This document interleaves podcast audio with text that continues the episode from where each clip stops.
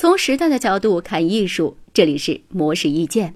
马未都是著名的收藏家、艺术专栏作家，许多人知道他喜欢收藏，却未必知道他也是一个猫奴。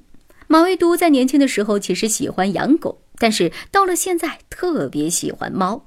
他说，猫的动作很轻。不会吵到人，在半夜写东西的时候，猫就卧在自己的身边，彼此对视一眼，就感觉极好。马未都在自己创作的官复博物馆中养了三十多只猫，大多是收养的流浪猫。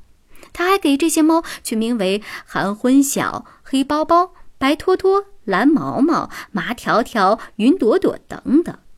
在马未都看来，猫和人一样，也应该有自己的名字。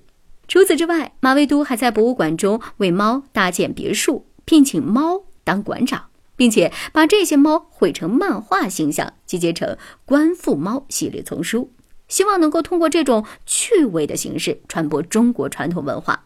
谈及猫在博物馆中的意义，马未都表示，猫的静谧和博物馆的文化气质十分契合，而且每个年龄段都有喜欢猫的人，那么猫就在无形当中成为了桥梁。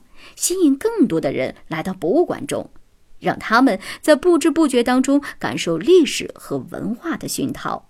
以上内容由模式意见整理，希望对您有所启发。模式意见每晚九点准时更新。